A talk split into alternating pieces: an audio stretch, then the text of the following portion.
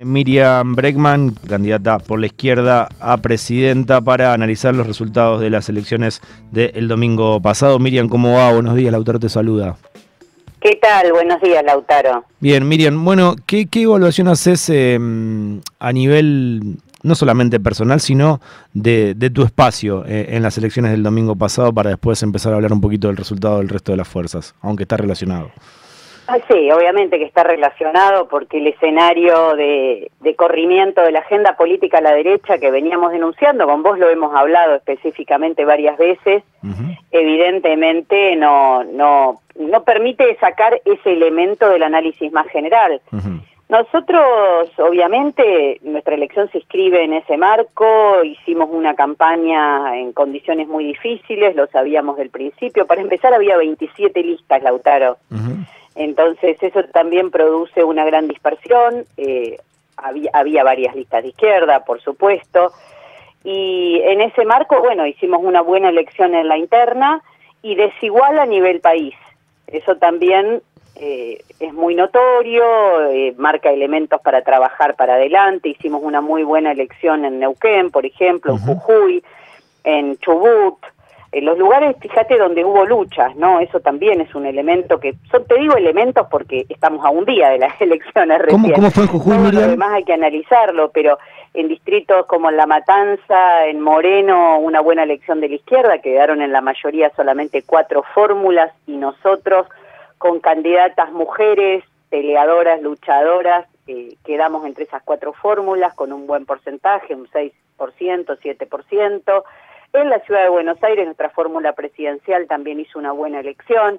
Entonces, eh, si me pides un título, sería una elección desigual. Obviamente, en Jujuy, donde venimos participando una gran mm. pelea, tuvimos resultados altos, eh, alrededor de un 10% la candidata a diputado nacional, por ejemplo, pero lugares como La Quebrada con algunos resultados del 25%. Entonces, eh, en otros lugares donde tenemos menor presencia, menor militancia, eh, obtuvimos mucho menos, bueno, eso obviamente después te baja el promedio general, pero son te estoy contando un poco eh, con el correr del día los primeros elementos que tenemos para analizar y, para pensar la elección de acá a octubre, porque la responsabilidad que nos queda es bastante grande. Fíjate que es la única fórmula, no solo de izquierda, no solo de izquierda, eso también es interesante, Lautaro, mm. sino que representa a aquellos que por ahí eligieron otras opciones en esta en estas PASO, como te digo, había 27 listas, había internas en muchas de las agrupaciones, pero que votaron contra el ajuste del Fondo Monetario, votaron contra que se siga devaluando para pagar al Fondo Monetario, votaron contra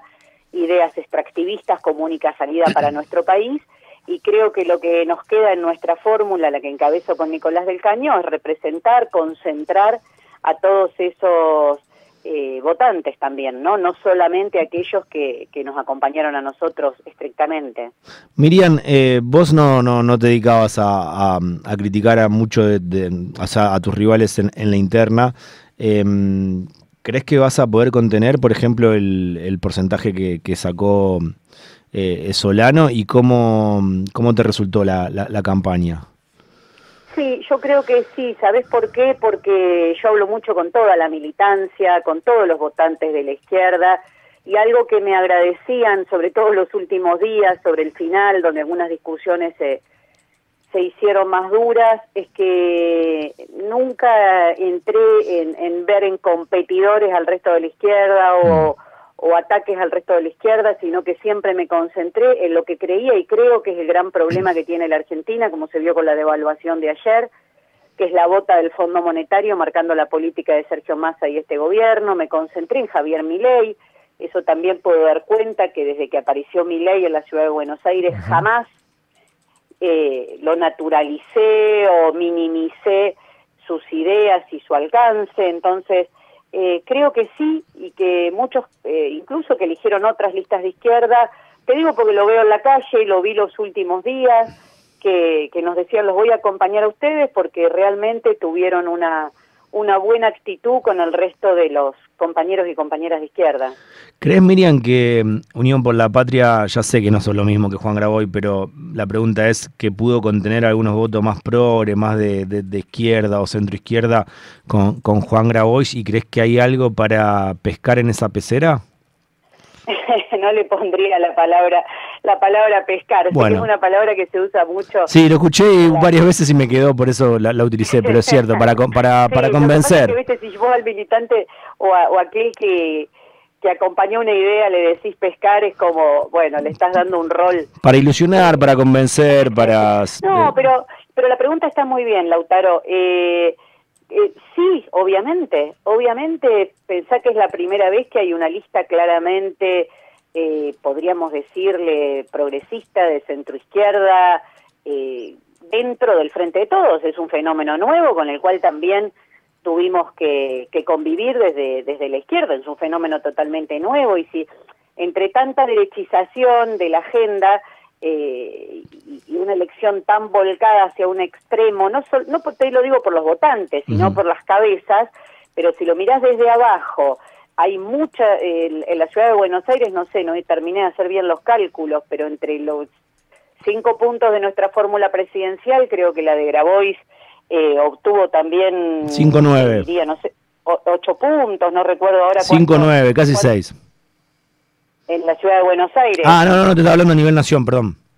Ah, no, no, no, no, te digo la ciudad de Buenos Aires, un 7% creo que obtuvo. Alto.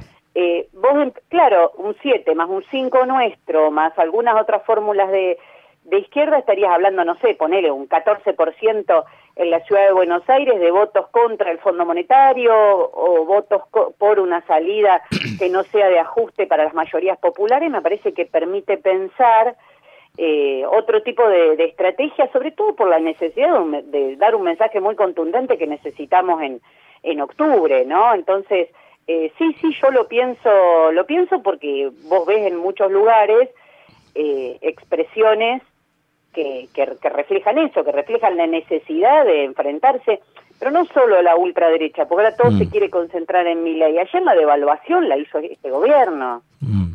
Y eso va a repercutir en el bolsillo de las familias. Entonces cuando te dicen no hay que hacerle el juego a la derecha, mira, lo que más le ha hecho el juego a la derecha y ha permitido el crecimiento de la derecha es esa precarización de la vida permanente de miles de miles de personas y fundamentalmente la juventud.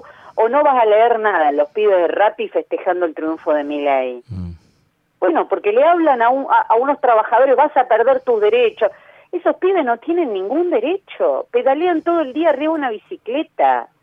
Entonces, o empezamos a leer en serio que expresa ese voto, ahora, eh, yo veo que no, veo que se resume en vienen por tus derechos. ¿Cuál derecho? No tengo aguinaldo, no tengo vacaciones, pedaleo todo el día y en cuatro años de gobierno frente de todo no se animaron siquiera a sacar una ley para regular el funcionamiento de las apps y que Rappi y todas esas empresas se hagan cargo de la vida de esos pibes, de los derechos laborales de esos pibes, de un seguro para esos pibes, no tienen RT, no tienen nada. Entonces, la verdad es que creo que hay muchas cosas para pensar en esto. El que lo mire desde arriba con todo resuelto se está equivocando. Miriam, em, entiendo por ahí esto de, del votante de mi ley que dice, em, vino el gobierno Macri, no nos dio nada, vino el gobierno de Alberto Fernández, eh, no nos dio lo que esperábamos. ¿Por qué crees que ese votante... Eh, elige a Javier Milei y no, por ejemplo, a ustedes que no fueron gobierno, que nunca llegaron al gobierno y que no hay una desilusión con ustedes? ¿Por qué em, la rebeldía, entre comillas, va para la derecha y no para la izquierda? O como quiera llamarlo. porque no es rebeldía. no, por eso no me equivoqué lo de rebeldía, pero ¿por qué no? hay, hay un punto muy interesante también, Lautaro, para analizar para adelante, porque yo te lo dije hoy un poco al pasar, eh, yo estoy convencida, y siempre lo dije así, que el avance de la izquierda va a depender de la organización, de la movilización que se desarrolle. No es casualidad que los lugares donde más luchas, donde más organización popular hubo, la izquierda tuvo menos, mejores resultados. Pero también acá hay que incluir en este balance el enorme proceso de desmovilización de las organizaciones sociales, de las organizaciones incluso del, del propio feminismo, ¿no? Ahora todas horrorizadas con mi en este tiempo. ¿Cómo se salió a la calle? ¿Cómo se enfrentó? ¿No sabíamos que la mayor parte de los candidatos como mínimo va a tratar de pisar el derecho al aborto y otros de eliminarlo? No se preguntó por nuestros derechos, no se preguntó qué pasa con esas mujeres que son sostén de hogar y están todas endeudadas porque ninguna llega a fin de mes, te lo dicen todos los estudios. Mm. Entonces, yo creo que, que también en este punto hay que analizarlo profundamente, porque a Milei se lo creó para que canalice eso en un marco de profunda desmovilización. Entonces, por eso yo apunto tanto que de acá a octubre lo peor que podemos hacer es pensar solamente en cómo se construyen estrategias eh, estrategias electorales. Mm. Lo que tenemos que pensar es cómo los sindicatos se ponen a la cabeza de la lucha por el salario, cómo las mujeres volvemos a salir a la calle por defensa de todos nuestros derechos. Nadie piense que es solamente el derecho al aborto, que anoche lo cuestionó mi ley, es la violencia de género, es la violencia económica de no poder llegar a, fin de mes de miles de mujeres que después de la pandemia salieron con trabajos mucho más precarizados, son esas mujeres que están a cargo de su hogar y que no llegan a fin de mes y es que están endeudadas hasta la frente.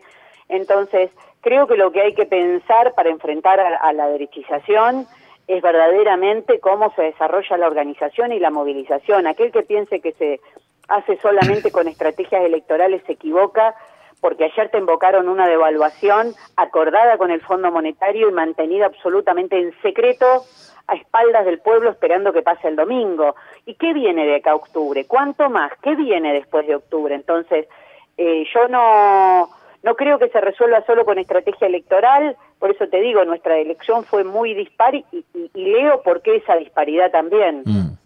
¿Y qué interpretación haces de, del, resultado del votante de, mi ley?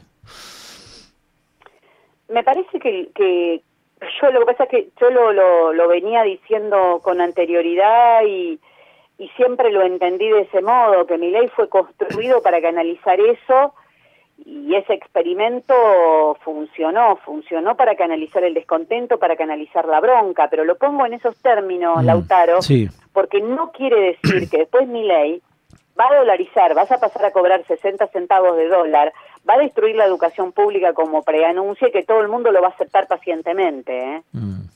No es que viene el fascismo y mañana terminó la escuela pública, terminó la salud pública, eso no va a pasar porque no es esa la realidad del votante de mi ley. No es que está votando terminar con la educación pública. Está, eh, critica la educación pública porque la han metido en una decadencia absoluta, porque en la Argentina las escuelas están en un estado lamentable y si siguen en pie es gracias a los propios docentes y no docentes que las sostienen cada día, no por grandes acciones gubernamentales que pusieron todo lo que había que poner para que la escuela pública sea de primera. Lo mismo con la salud pública, tuviste estos años enormes luchas de todos los trabajadores y trabajadoras de la salud, porque sus salarios están entre los más bajos, porque eh, hablo permanentemente y he acompañado todas las movilizaciones de los trabajadores de la salud del Garrahan y te dicen soy médico neurólogo y me tengo que ir del hospital público porque no no llego a fin de mes, no puedo ni alquilar en la ciudad de Buenos Aires. Entonces, sobre ese descontento y sobre ese eh, enojo es que funciona Javier Milei. Pero no quiere decir que quienes lo votaron quieran que se cierre el Garrahan. Entonces me parece mm. que vamos a un periodo donde nada está dicho. Aquellos que quieran mostrar ya está, se derechizó todo y listo, me parece que se equivocan. Ahora, Milei es un candidato que expresa las peores ideas, sí, y lo dije siempre. Mm. Miriam, muchas gracias por el tiempo.